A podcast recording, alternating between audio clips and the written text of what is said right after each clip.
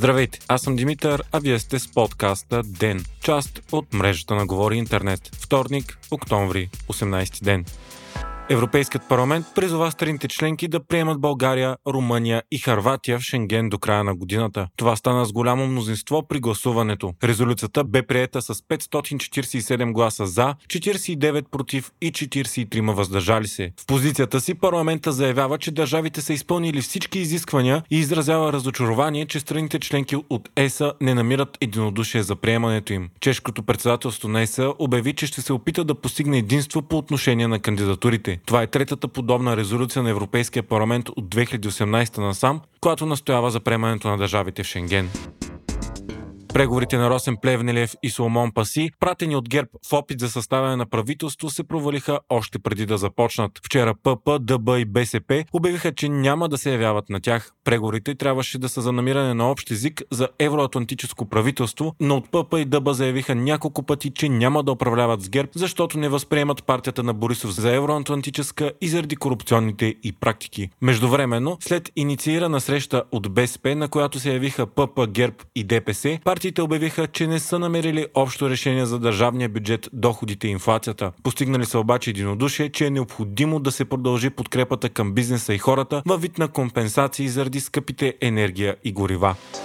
Продължават атаките на Русия срещу цивилна критична инфраструктура в Украина. Ракетни атаки в цялата страна са унищожили редица енергийни съоръжения в страната. Части от Киев и други градове са без вода и ток. Освен столицата, са ударени цели в Николаев, Днипро, Житомир, Харков и други. Това става само 24 часа след като Киев бе атакуван с дронове камикадзета, произведени в Иран. Президентът Володимир Зеленски обяви, че през последните 8 дни 30% от електроцентралите в Украина са били унищожени, предизвиквайки масови прекъсвания на тока в цялата страна. Междувременно Франция и Великобритания обявиха, че доставката на дронове от Иран нарушава резолюцията на съвета за сигурност на ООН, свързан с ядреното споразумение, забраняващо трансфера на определени военни технологии. Затова и най-вероятно ще има нови санкции, свързани с Иран. В този контекст пък вчера президентът на България Румен Радев отново се изказа с остър тон срещу доставките на оръжие за Украина. Според него това ще лиши страната ни и от това, което има в момента като въоръжение и ще задълбочи дефицита в армията ни. България и Унгария остават единствените страни в ЕСА, които не доставят военни помощи за Киев.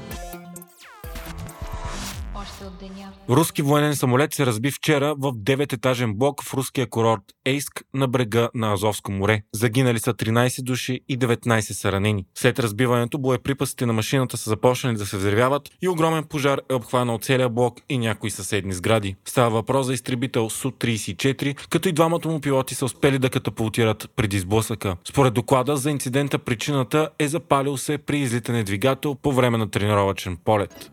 След две години забавене, днес бе открит нов участък от магистрала Хемус с дължина 16,3 км между пътните възли Буховци и Белокопитово. Строителството започна през 2018 и трябваше да свърши през пролета на 2020, но поради множество причини се забави. Новата магистрална отсечка е по-тясна и затова там ограничението ще бъде с 120 км в час. Нито един български университет не попада в топ 1000 на най-добрите университети в света според престижната класация World University Rankings, която включва 1799 университети от 104 държави. От 52 висши заведения в България в класацията попадат само Софийския университет и Техническия университет в София. Първият е в категория между място 1201 и 1501, а вторият в категория 1500+. На по-висока позиция от нашите университети има такива от държави като Гана, Намибия и Замбия. В челната десетка са 7 американски и 3 британски университета. На първо място е Оксфорд, следван от Харвард, Кембридж, Станфорд и MIT. Британският премьер Лиз Тръс се извини за грешките, които е допуснал в първите седмици на управлението си, но заяви, че няма да се отегля от поста, защото не е време за промени. Тя е с рекордно нисък обществен рейтинг и загуби позиция в своята консервативна партия. Тръс претърпя ожесточени критики, включително от партньорите си в САЩ, заради опита да намали рязко данъците, както и мащабната и схема за енергийни помощи, което доведе и до уволнение на финансовия и министър. Економическата политика на Тръс предизвика абсолютен хаос на финансовите пазари на остров острова, като курсът на лерата спадна до историческо ниско ниво, лихвите по държавните заеми достигнаха най-високите си нива от 30 години, а стоеността на държавните ценни книжа намаля драстично. От взревеният газопровод Северен поток 1 липсват поне 50 метра и то само на едно от местата на експлозиите. Това показват подводни снимки, които за пръв път стават обществено достояние, публикувани от шведско списание. Бъдещето на газопровода е под въпрос, защото липсващите тръби са много, а освен това са наводнени стотици километри от тръбите. Възстановяването им може да отнеме години. Вие слушахте подкаста Ден, част от мрежата на Говори Интернет. Епизода подготвих аз, Димитър Панелтов, а аудиомонтажът направи Антон Велев.